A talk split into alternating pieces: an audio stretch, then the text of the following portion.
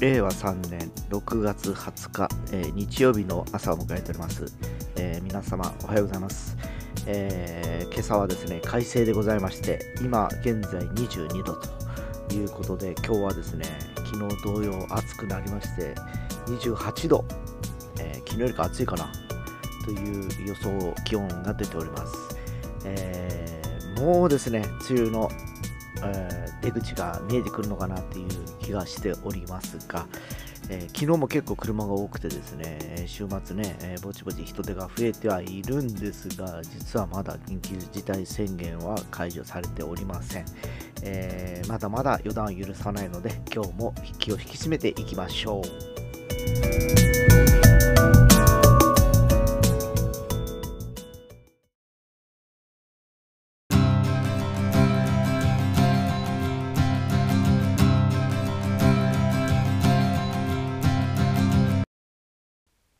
はい。というわけで、えー今日もまたちょっと車の話をしようかなと思っております。えーようやくうちのですね、娘が、えー免許取ってもう2年近くなろうとしてるんですけど、一人で、え自分で車を運転したりするように、ようやくなってきました。で、一昨日かな、一緒にあの車にちょっと僕も休みだったんで、ついてですね、え近くの、え家具屋とかいろいろ行って回ったんですが、雨の日だったんですけどね、えーやっぱりまだあのバックする時の感覚だとかがなかなか難しくて、えー最近の教習所では教えてくれないということもあったんですけどやっぱりどうしてもこれはもう慣れてもらうしかないということでですね、えーまあいろいろとこう運転させて、えーちょっと10キロぐらい走らせたかな、えー行ったんですね。で、まあやっぱり最近のその若い子たちというかですね、えーなかなか車に関して興味がないんですけど、まあ、うちの娘の場合、どうやら僕の血筋なのか、なんかもう、あの、昨日も自分で乗っていって、自分であの、なんかこう、アクセサリーというかね、えー、ルーミラーのところなんかこう、小物を乗せたりとかし始めたから、ああ、ちょっと興味を持ち始めてんのかなと思ってですね、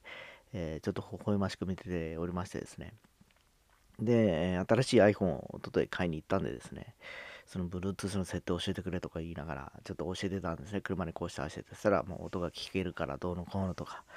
言ってですね、えーまあゆくゆくはその車に乗って友達とどっかに行ったりするのかなと思いながら、まあちょっと父親の、まあ、車なんですけど、基本的にはま4人乗れるということで、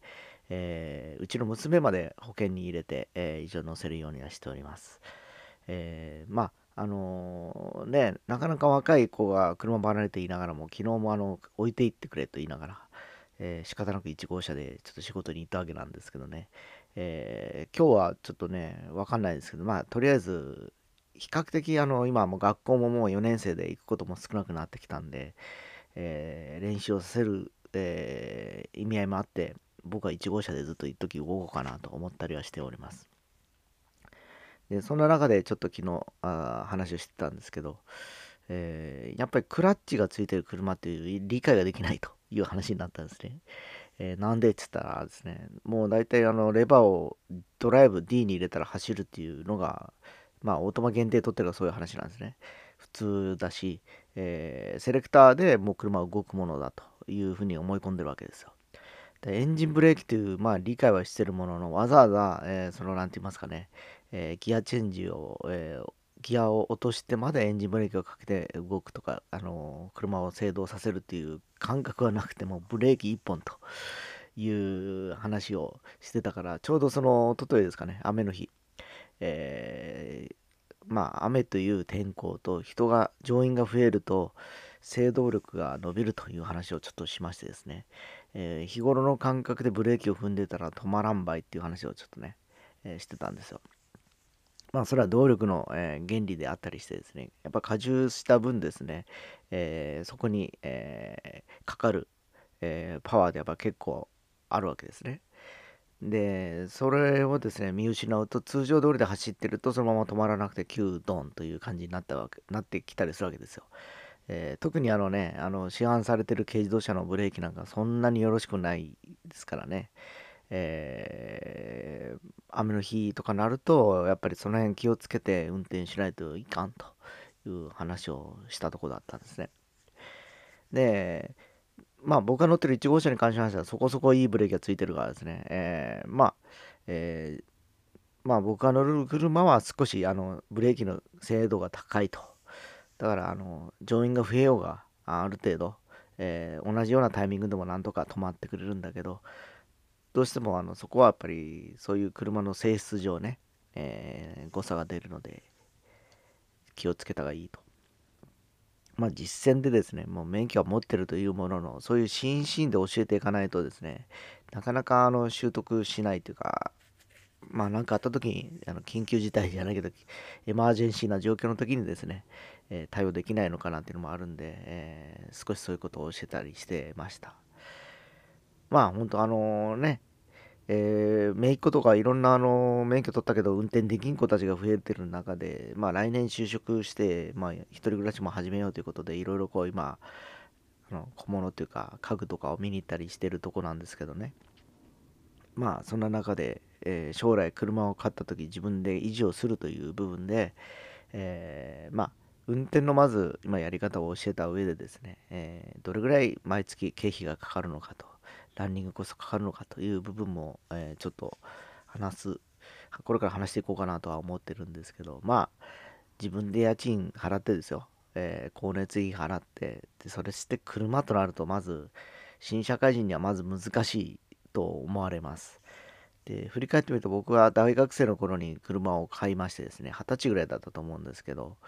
えー、結局車を買う購入費用だとかも、えー、自分では出したんですけど、その後のランニングですね、えー、税金とかはなんか出してもらってたらな気がするな、最初1年か2年ぐらいはですね。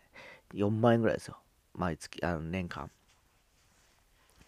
で、そんなこと知らずに車持ってたからですね、えー、当時思ってたんですよ。その年間4万円払わないと毎月3000円ぐらい落としてくれんかいなと思ってですね、急に4万円って言われるよりも、えー、積み立てみたいな形にしてくれると、バイトとかが払えるんだろうけどなと思ってですね、そこがね、あの、ちょっとね、当時あったんですけど、まあでも、すぐもう社会人になったんで、社会人になってからはもう自分でね、あの維持していって、えー、まあ、税金もそうですし、えー、車検もそうでしたね。えー、のがあるんですけど、まあ多分おそらく車検とかいうこともまだ理解してないと思うんですね、うちの娘とかはですね。だからその辺も含めてですね、えー、まあ車を乗れば、えー、結局、えタイヤが消耗する、ブレーキが消耗する、で、オイルも変えなきゃいけないっていう風に、え、買ったらずっとそれが、あの、そのまま使えるわけじゃなく、え、ちょっとあの、特殊な、あのまあ、消耗品だったりするのでですね、その辺の部分をちょっとね、えちょっと理解させていこうかなと思ったりしております。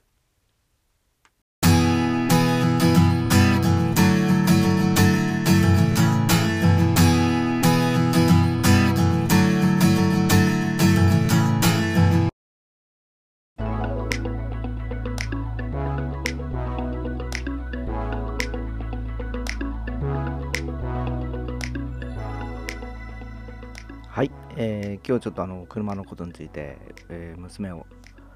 えー、の今の状況というかですね、え、感覚、今の感じですね、え、をちょっと話したんですけど、どうやらあの、彼女の周りには車に乗ってどっか出かけるという連中がいっぱいいるみたいでですね、よく夜な夜なうちにあの迎えに来たりだとか、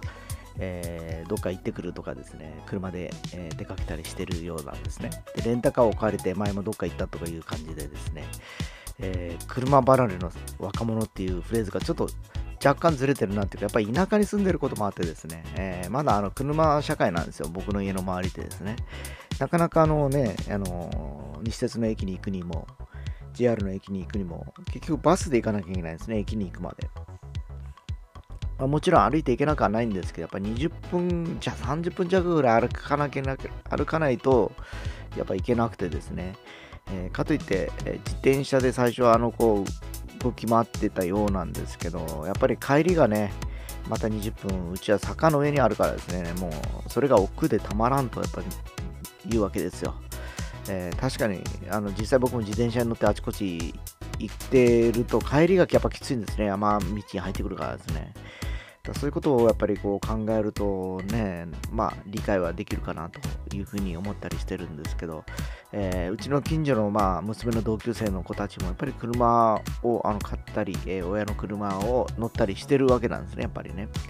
えー、で、だからこの環境によりきりで、やっぱ車、若者の車離れっていうのもあるのかなっていう気がしますし、えー、まあ、あと地域性でしょうね。おそらく、えー、例えば街中に住んでたりだとかすると、もう自転車で天神とか博多駅とかに行けちゃうぐらいになっちゃったら、もう多分、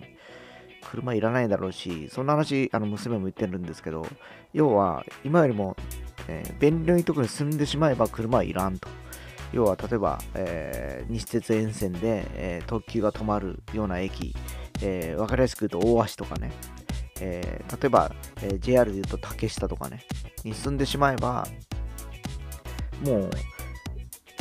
う、なんちゅうかな、列車に乗って1本でもう街に着くわけですね。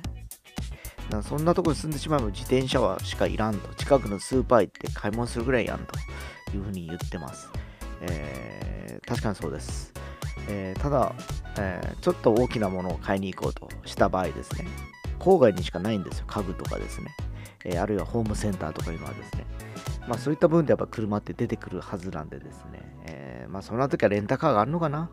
まあちょっと若者の、まあ、車の社会もまた変わってくるでしょうね。